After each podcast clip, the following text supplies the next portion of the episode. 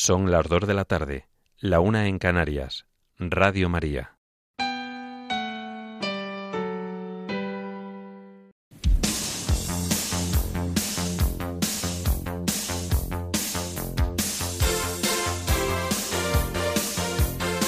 Servicios informativos de Radio María.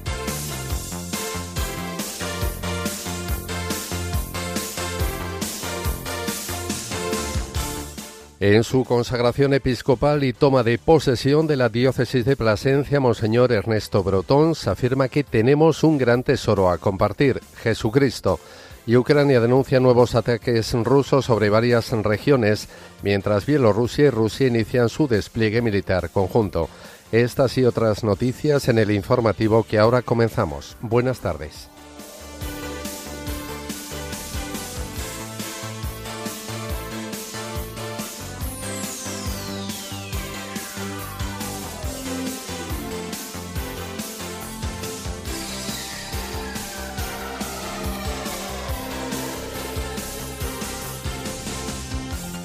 El Papa Francisco afirma que el Espíritu nos protege del envejecimiento interior y nos hace valientes. La Archidiócesis Primada de México presenta su nueva aplicación para teléfonos móviles llamada Iglesia Digital. El Seminario Conciliar San Bartolomé de Cádiz acoge la solemne apertura del curso académico. Miles de niños se unirán en España el próximo 18 de octubre a la campaña Un millón de niños rezando el rosario. La primera ministra del Reino Unido rectifica su plan fiscal y subirá el impuesto de sociedades. Presentan en Polonia una propuesta de ley que condenaría hasta tres años de cárcel a quien insulte o ridiculice la fe religiosa. La Comisión Europea niega que se vayan a congelar los fondos de recuperación a España. La justicia da la razón a 40 días por la vida y sus voluntarios podrán seguir rezando frente a los abortorios de Vitoria. Y en deportes, el piloto español Alex Palou conducirá un monoplaza McLaren en los primeros entrenamientos libres del Gran Premio de Estados Unidos de Fórmula 1.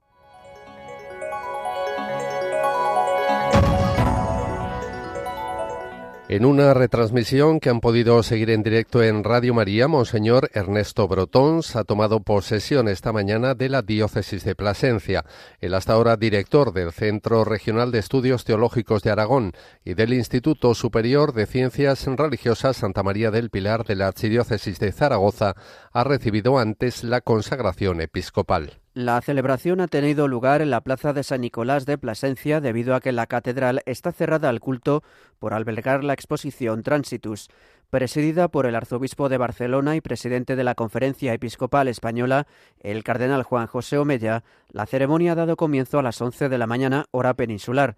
Al cardenal Omeya le acompañaban, entre otros, el arzobispo de Mérida Badajoz, Monseñor Celso Morga, el arzobispo emérito de Zaragoza, Monseñor Vicente Jiménez Zamora, y el nuncio apostólico en España, Monseñor Bernardito Auza. El Cabildo ha recibido al obispo electo en la puerta lateral de la iglesia de San Nicolás. Tras presentarle el nuncio apostólico, el deán de la Catedral de Plasencia ha dado a besar a Monseñor Ernesto Brotons el Lignum Crucis y le ha ofrecido el agua bendita con la que éste ha rociado a los presentes. Posteriormente, el obispo electo ha visitado al Santísimo Sacramento. La ceremonia ha dado comienzo con la intervención del obispo emérito de Albacete y administrador apostólico de la diócesis de Plasencia, Monseñor Ciriaco Benavente. Tras él ha tomado la palabra el nuncio de su santidad. Después de las lecturas del Antiguo y Nuevo Testamento y del Evangelio, ha tenido lugar la liturgia propia de la ordenación episcopal con la invocación al Espíritu Santo. En ese momento se ha realizado la presentación del elegido y se ha leído en latín el mandato apostólico, tras el cual la Asamblea ha prestado su asentimiento cantando el Jubilate Deu. La celebración ha continuado con la homilía pronunciada por el cardenal arzobispo de Barcelona, Juan José Omella. En ella el prelado ha recordado a Monseñor Brotons que la visión que le ha sido encomendada debe llevarla a cabo en una sociedad no esencialmente cristiana y secularizada. Los cristianos, según ha dicho, somos como chispas en los rastrojos. El cardenal Omella ha afirmado que el Señor nos pide a todos si estamos dispuestos a darle toda nuestra vida y ha terminado con estas palabras. Y recibes la ordenación episcopal en la fiesta de Santa Teresa de Ávila, la gran doctora de la Iglesia, no lejana de estas tierras, cuando nació. No olvides su hermoso consejo, trata de vivirlo siempre. En ese inicio del episcopado uno tiene temor y temblor. Y ella nos dice, nada te turbe, nada te espante, todo se pasa. Dios no se muda. La paciencia todo lo alcanza. Quien a Dios tiene, nada le falta. Solo Dios basta. Querido Ernesto, que Santa María, bajo la, la amada advocación de Puerto, que tanto llega al corazón de los placentinos, como bajo la advocación de la Virgen del Pilar, tan querida en tu tierra, en nuestra tierra aragonesa, te acompañe en tu ministerio del mismo modo que ella acompañó a la Iglesia en sus primeros pasos, sigue acompañándola y protegiéndola con su amor maternal. Amén. Tras la homilía ha tenido lugar la promesa del elegido y después el cardenal Omeya ha impuesto un silencio las manos sobre el obispo electo de Plasencia. Este mismo gesto han realizado los demás obispos presentes en la ceremonia antes de imponerles sobre su cabeza el libro de los Evangelios y de llevar a cabo la plegaria de la ordenación en la que todos ellos se han rezado al unísono por Monseñor Ernesto Brotons. Con la unción del Santo Crisma, la entrega del anillo y el báculo pastoral y la imposición de la mitra ha finalizado propiamente la consagración episcopal de Monseñor Ernesto Brotons como nuevo obispo de Plasencia. La Santa Misa ha proseguido con la liturgia eucarística, tras la cual ha tenido lugar el rito de la comunión. Antes de finalizar la celebración, el pastor de la diócesis de Plasencia, acompañado por dos de los obispos concelebrantes, ha recorrido la asamblea bendiciendo a todos los fieles mientras el coro cantaba el Magnificat. Por último, Monseñor Ernesto Brotons ha pronunciado unas palabras ante los fieles asistentes. El prelado ha mostrado su confianza en Dios para ayudarle a llevar a cabo su tarea, que según él mismo ha dicho, el Papa Francisco le ha asignado de forma inmerecida. Asimismo, ha dirigido unas palabras a los jóvenes. Como os decía en mi primer saludo, tenemos juntos un gran tesoro a compartir, Jesucristo, y la vida real y plena que nos ofrece y regala. Con sencillez pero con firmeza, hoy quiero proclamar a todos, y especialmente si se me permite a los jóvenes aquí presentes y que nos puedan escuchar, que Cristo vive y nos quiere vivos, que la vida no es lo mismo con Él que sin Él que seguirle merece la pena. Te llena la vida, llena la vida. Con el saludo de los fieles junto al altar ha finalizado la celebración que han podido seguir en directo en Radio María y en la que Monseñor Ernesto Brotons se ha convertido en el obispo número 84 de la serie de prelados placentinos desde finales del siglo XII, cuando fue creada la diócesis. Cambiamos de asunto. Las autoridades de Ucrania han denunciado varios bombardeos rusos contra regiones del este y también en las inmediaciones de la capital Kiev, un día después de que el presidente de Rusia, Vladimir Putin, descartaran que su país vaya a perpetrar más ataques masivos por el momento. El gobernador de Kiev, Oleksiy Kuleva, ha informado de un ataque con misiles, en principio sin víctimas, que ha afectado a la infraestructura energética y que podría haber sufrido daños potencialmente graves, con el riesgo incluso de que se produzcan cortes de suministro.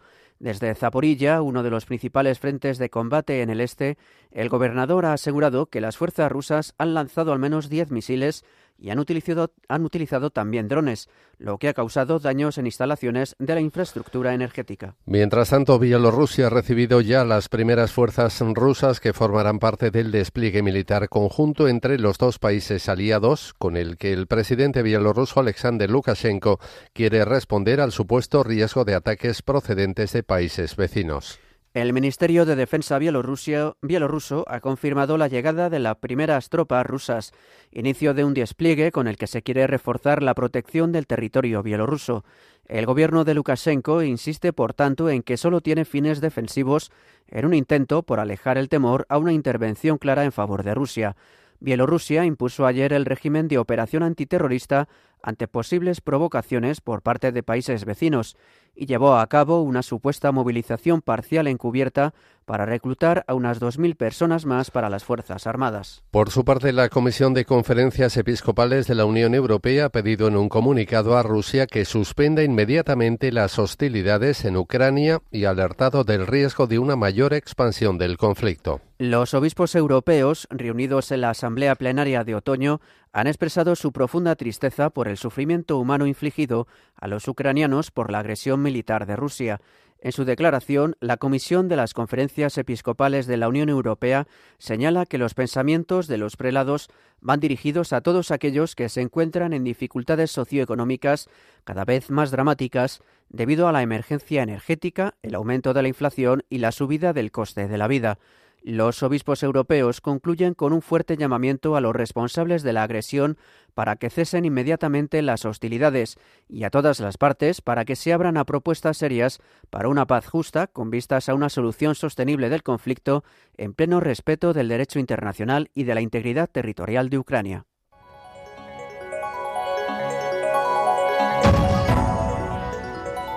Noticias de la Iglesia en el mundo. El Papa Francisco recibió ayer en audiencia a los participantes en las jornadas pastorales de las comunidades católicas francófonas en el mundo. A ellos los alentó a dar testimonio de vida con la calidad de los encuentros, la escucha y el amor fraterno. Tras agradecer al obispo de Belfort-Montbéliard, Monseñor Denis Yachiet, sus palabras de presentación, el Santo Padre animó a los miembros de las comunidades católicas a seguir caminando juntos cada día bajo la guía del Espíritu Santo para ser iglesia en salida que no tiene miedo de ir al extraño, al hermano que espera que le llevemos la buena noticia del amor misericordioso de Dios. Además, el pontífice afirmó que los participantes en estas jornadas de formación pastoral son un signo de comunión con sus comunidades locales, las diócesis en las que se encuentran la Iglesia en Francia, el Papa y la Iglesia Universal. Con ellos, el Papa Francisco compartió algunas reflexiones tomadas de la palabra de Dios y en sintonía con su estudio de profundización sobre la sinodalidad en la Iglesia.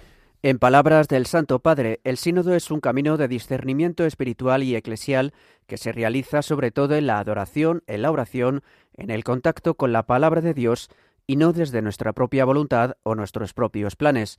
Y es que la sinodalidad, agregó el Papa, presupone la escucha. Es así como Dios nos muestra el camino a seguir, sacándonos de nuestros hábitos y llamándonos a tomar nuevos caminos como Abraham. Continuamos con el Papa Francisco que ha invitado a los jóvenes participantes en el concurso promovido por la Fundación Pontificia Gravissimus Educationis a no conformarse con los tópicos que a menudo se utilizan para representar la Natividad. El obispo de Roma ha instado a los jóvenes a no tener miedo de ser ellos mismos originales y creativos, y sobre todo a hacer que la base de sus obras sea el estupor, el asombro ante lo impensable, un Dios que se hace carne. Asimismo, el Papa ha recordado a los participantes en el encuentro que no traten de copiar a las grandes estrellas del mundo del espectáculo ni sigan las modas ni los esquemas del éxito. De hecho, los ha insistido en que no repitan los tópicos de una Navidad falsa y almibarada que nada tiene que ver con el nacimiento de Jesús en Belén y con su significado para la humanidad actual. Por otro lado, la Archidiócesis Primada de México ha presentado su nueva aplicación para teléfonos móviles llamada Iglesia Digital. Se trata de un sistema único en el mundo y fácil de usar a cualquier edad.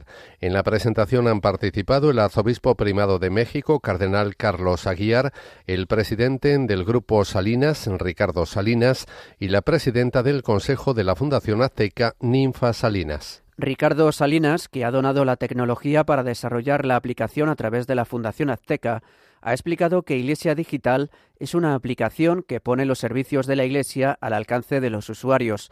Este desarrollo busca generar un espacio de encuentro, diálogo y evangelización aprovechando la tecnología. Según la Archidiócesis Primada de México, el sistema incluye un botón SOS como un servicio especial para encontrar con geolocalización a un sacerdote que asista ante la necesidad de una misa de funeral o la atención de un enfermo. También incluye un directorio de todas las parroquias con dirección y horario de misas, un registro de intenciones para leer en la celebración de la Eucaristía, transmisiones digitales de misas y un repertorio de oraciones de cada tiempo litúrgico. Además, incorpora una biblioteca de recursos evangelizadores digitales y formativos y recursos publicados en la revista Desde la Fe y la página oficial del Arzobispado.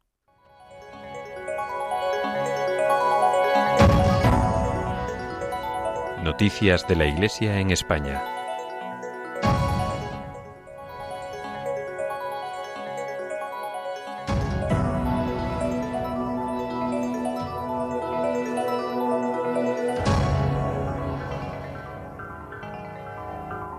En su carta pastoral de esta semana, el arzobispo metropolitano de Tarragona, Monseñor Joan Planellas, habla del movimiento de gente mayor llamado Vida Creixent, que nació en Francia al abrigo de las reuniones de un grupo de jubilados que se encontraban para orar y reflexionar a la luz del Evangelio sobre la situación de marginación con que eran tratados socialmente. Bajo el título No nos jubilamos de vivir ni de creer, el prelado recuerda que el movimiento llegó a Cataluña en 1984 y a la diócesis tarraconense dos años más tarde.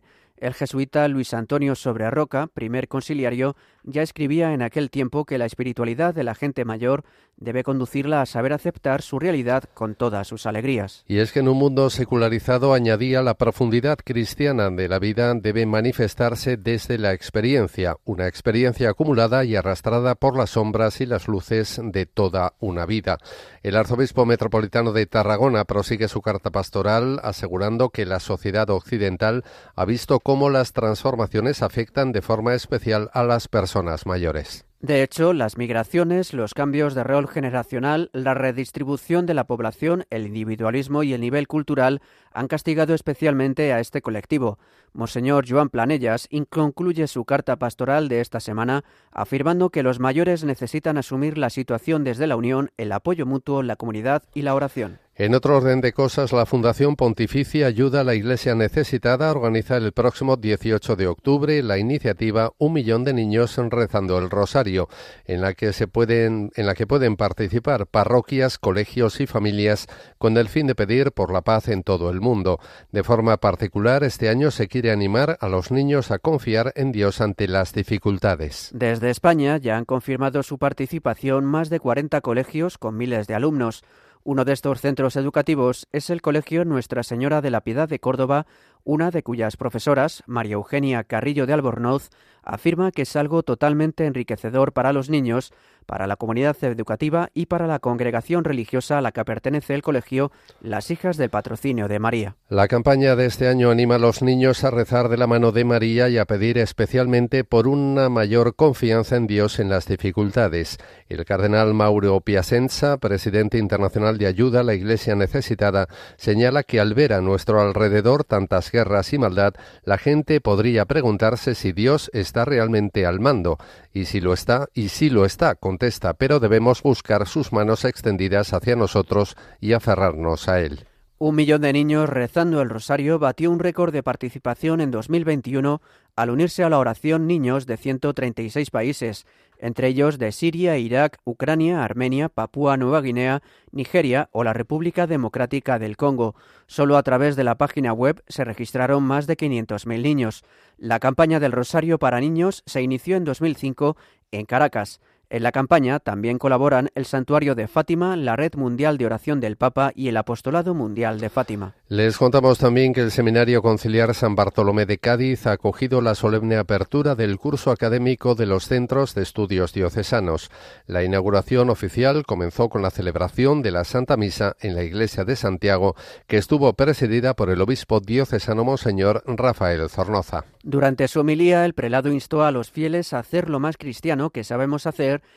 que es ponernos en presencia de Dios e invocar al Espíritu Santo para que renueve nuestro interior, ilumine y abra nuestro entendimiento, consuele nuestro corazón y nos introduzca en las verdades de la fe, que son las que nos descubren el sentido de la vida. En el acto académico en sí se leyeron las memorias del Centro de Estudios del Seminario Mayor San Bartolomé y Seminario Diocesano Misionero Redemptoris Mater, así como del Instituto Superior de Ciencias Religiosas a Distancia Universidad de San Damaso, el Instituto Diocesano de Teología y la Escuela de Arte Cristiano. El jefe de estudios del Seminario San Bartolomé, Miguel Ángel García Mercado, destacó la vuelta a la relativa normalidad tras los años anteriores dominados por la preocupación que había causado la epidemia en todos los ámbitos.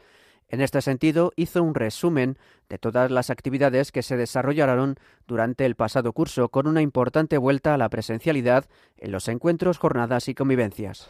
Y esta semana Radio María ha estado inmersa en una campaña que se ha desarrollado desde el lunes pasado y que terminará el próximo lunes bajo el lema Abrazados a tu pilar. El objetivo de esta campaña era recaudar lo necesario para la adquisición de nuevas frecuencias en dos comunidades autónomas, Aragón y Andalucía. El momento central de esta programación especial ha sido la retransmisión de la Santa Misa desde la Basílica del Pilar de Zaragoza en el día de su fiesta. En torno a este evento se han realizado unos programas especiales en los que hemos hablado con los conductores de los programas que han comenzado esta temporada y oyentes y voluntarios han compartido sus testimonios de cómo Radio María forma parte de su vida y espiritualidad. Miles de oyentes se han convertido en parte activa de esta emisora aportando su oración y donativo. Esto hizo posible que el martes se cubriera el primero de los objetivos, 60.000 euros que se destinarán a la compra de una frecuencia en Aragón. Ayer por la tarde la colecta alcanzó la cifra de 185.500 euros, con lo cual se ha conseguido el segundo objetivo, una frecuencia en Andalucía para la que se necesitaban 125.000. A petición de numerosos oyentes, la campaña se prolongará hasta el lunes 17 incluido y lo que se recaude hasta entonces, a lo que se sumarán los donativos del resto del mes, se destinará a otra frecuencia en Aragón. Quien quiera podrá colaborar por medio de la página web radiomaria.es en el apartado donativos o llamando al 91 822 8010.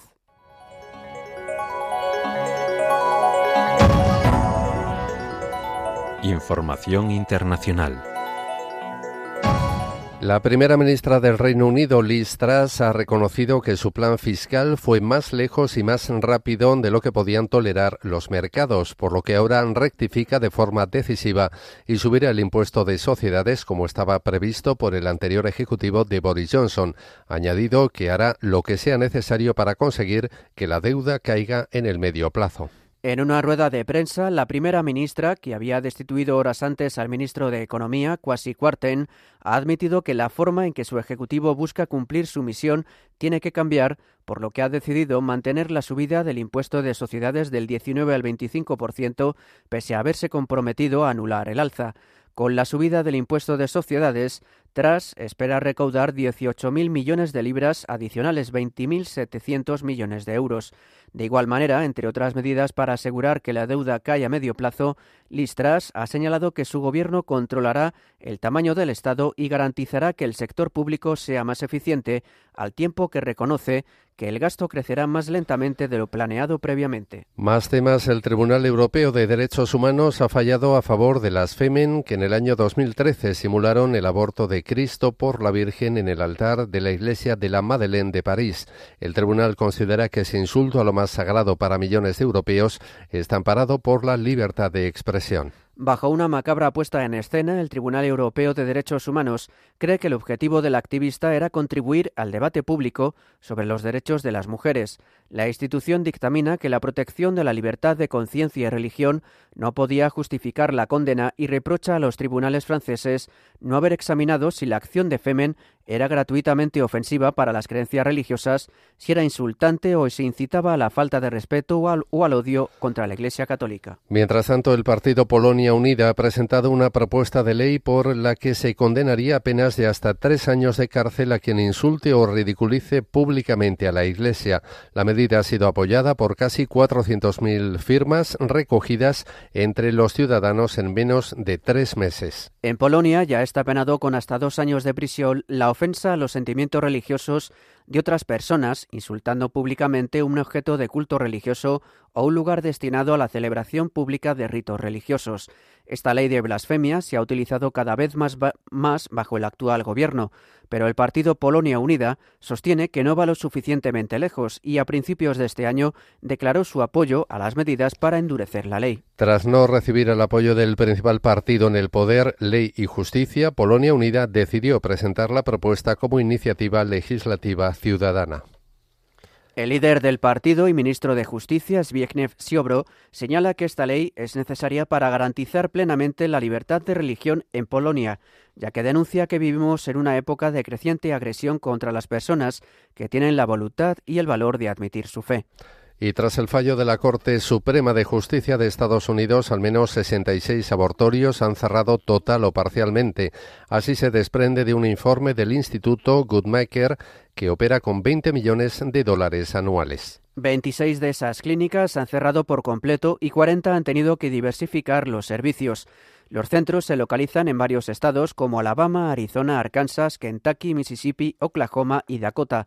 Según los datos publicados por el semanario The Tag, Spot, En el año 2020 se realizaron más de 125.000 abortos. Se prevé que en los próximos nueve meses otros 12 estados más prohibirán el aborto en Estados Unidos. Terminamos la crónica internacional. Muchos vídeos de YouTube producidos por organizaciones católicas o provida llevarán a partir de ahora un descargo de responsabilidad y enlaces a una página web sobre el aborto, ya que la compañía considera que el aborto es un tema propenso a la desinformación.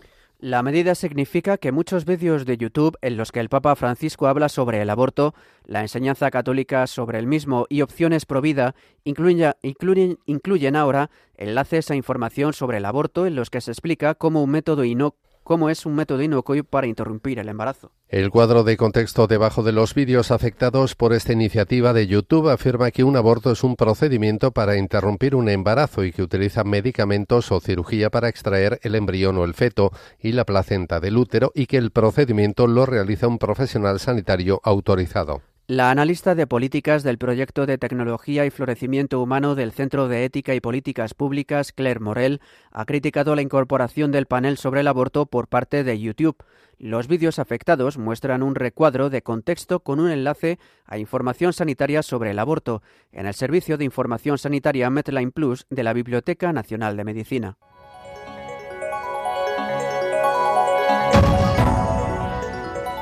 Información nacional. La Comisión Europea ha negado que haya congelado parte de los fondos de recuperación de la Unión Europea destinados a España al advertir de que toda afirmación en ese sentido es infundada. No obstante, ha aclarado que revisará que nuestro país avance en los cumplimientos acordados cuando reciba la petición del Gobierno para acceder al tercer tramo de 6.000 millones de euros. Bruselas sale así al paso de la información publicada por la cadena de televisión Bloomberg respecto al retraso de España en cumplir con los plazos para establecer un nuevo sistema de auditoría de los fondos europeos, lo que impediría que accediera a nuevas ayudas hasta que se diera por cumplido ese hito.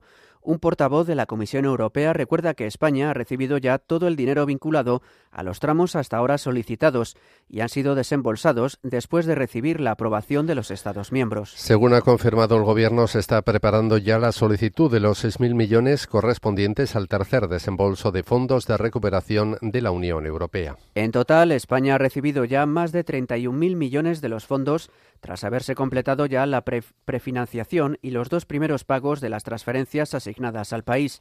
Además, el Gobierno prevé presentar la adenda al plan de recuperación y aprobarla antes de que acabe el año para movilizar los 7.700 millones de euros de transferencias adicionales asignadas a España y los más de 84.000 millones de euros en préstamos. Más noticias. El gobierno de Alemania ha aclarado que sí ha invitado a España a sumarse al escudo antimisiles que han pactado 15 países europeos para reforzar la seguridad continental, en contra de la versión mantenida esta semana por la ministra de Defensa española Margarita Robles. Un portavoz del Ministerio de Defensa alemán ha afirmado que España cuenta con una invitación expresa y que, de hecho, las autoridades españolas ya participaron en un debate a nivel de expertos celebrado en agosto sobre este proyecto. Por otro lado, los voluntarios de 40 días por la vida podrán seguir rezando delante del abortorio de Vitoria en Álava, amparados por la ley, tras las reiteradas quejas desde el centro abortista para que los voluntarios del movimiento abandonaran el lugar el 5 de octubre. La directora de la Archancha dictó una resolución que obligaba a desplazar las reuniones a unos 80 metros del lugar. Los servicios jurídicos de 40 días por la vida interpusieron un recurso contencioso administrativo que se ha resuelto con una sentencia del Tribunal Superior de Justicia del País Vasco que revoca la resolución de la directora de la Archancha. El tribunal señala que la Administración actuó incorrectamente al exigir la modificación del lugar de reunión. Y ya por último, movimientos de pensionistas de diferentes comunidades autónomas han convocado una manifestación en Madrid con el fin de exigir la revalorización de las pensiones respecto al incremento del IPC acumulado anual y una pensión mínima del 60% del salario medio. Esta manifestación, que ha transcurrido desde la Plaza de Neptuno hasta Callao, será el primer paso de una movilización general que los convocantes tienen previsto celebrar en noviembre en los pueblos y comunidades para seguir defendiendo sus reivindicaciones.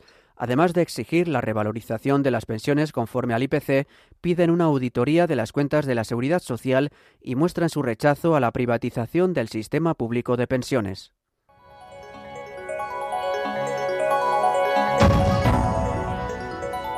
Información deportiva.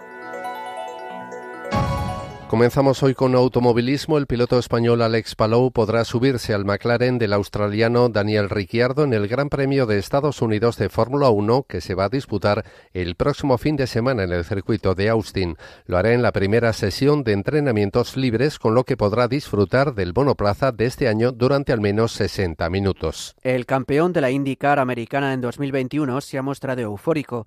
Tanto él como su compañero de equipo, el mexicano Pato Ward, debutarán en la máxima categoría del automovilismo. Howard conducirá el coche del británico Lando Norris en el Gran Premio de Abu Dhabi, última cita del calendario. Todo ello se ha dado a conocer apenas una semana después de los test que McLaren ha llevado a cabo en el circuito austriaco de Red Bull Ring. Por otro lado, en tenis, las opciones de la española Paula Badosa para repetir presencia en el Masters femenino a disputar en Estados Unidos del 31 de octubre al 7 de noviembre pasan por su resultado esta semana en el WTA 500 de San Diego y la que viene en el torneo de categoría 1000 de Guadalajara en México. Paula Badosa, que había perdido en el debut en cuatro de sus últimas cinco apariciones, ha caído derrotada esta semana, esta pasada madrugada, en los cuartos de final del certamen californiano por la estadounidense Daniel Collins. A la pupila de Jorge García, que suma 2.363 puntos esta temporada, le han beneficiado las derrotas de tres jugadoras por delante de ella, como Caroline García, Daria Katsakina y María Sakari. Y finalizamos este informativo con la previsión del tiempo realizada por Miriam Herraiz. Esta tarde habrá sol en amplias zonas de España, con más nubes hacia el norte, que podrían dejar algunas lluvias que no se descartan que sean localmente fuertes. Por otro lado, en Canarias habrá una pequeña gota fría que sigue dejando precipitaciones y que podrían ir acompañadas de tormentas. Las temperaturas máximas no llegarán a los 20 grados en el norte y en puntos del sur de Andalucía, mientras que en el suroeste pasarán de los 28 grados y mañana domingo habrá unos cielos que se irán cubriendo con precipitaciones que de nuevo pueden ser abundantes en la zona de Galicia desde primeras horas de la mañana. En la segunda mitad del día se esperan algunas precipitaciones en puntos del sur y sureste peninsulares, sin descartarlas en el archipiélago canario. En el resto de España las nubes irán ganando terreno, llegando a últimas horas al noreste pero sin precipitaciones. Las temperaturas irán ganando grados tímidamente.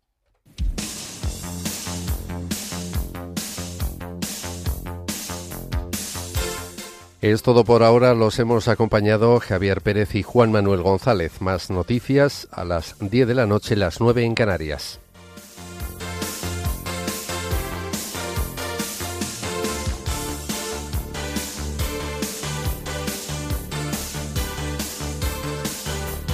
Informativos de Radio María.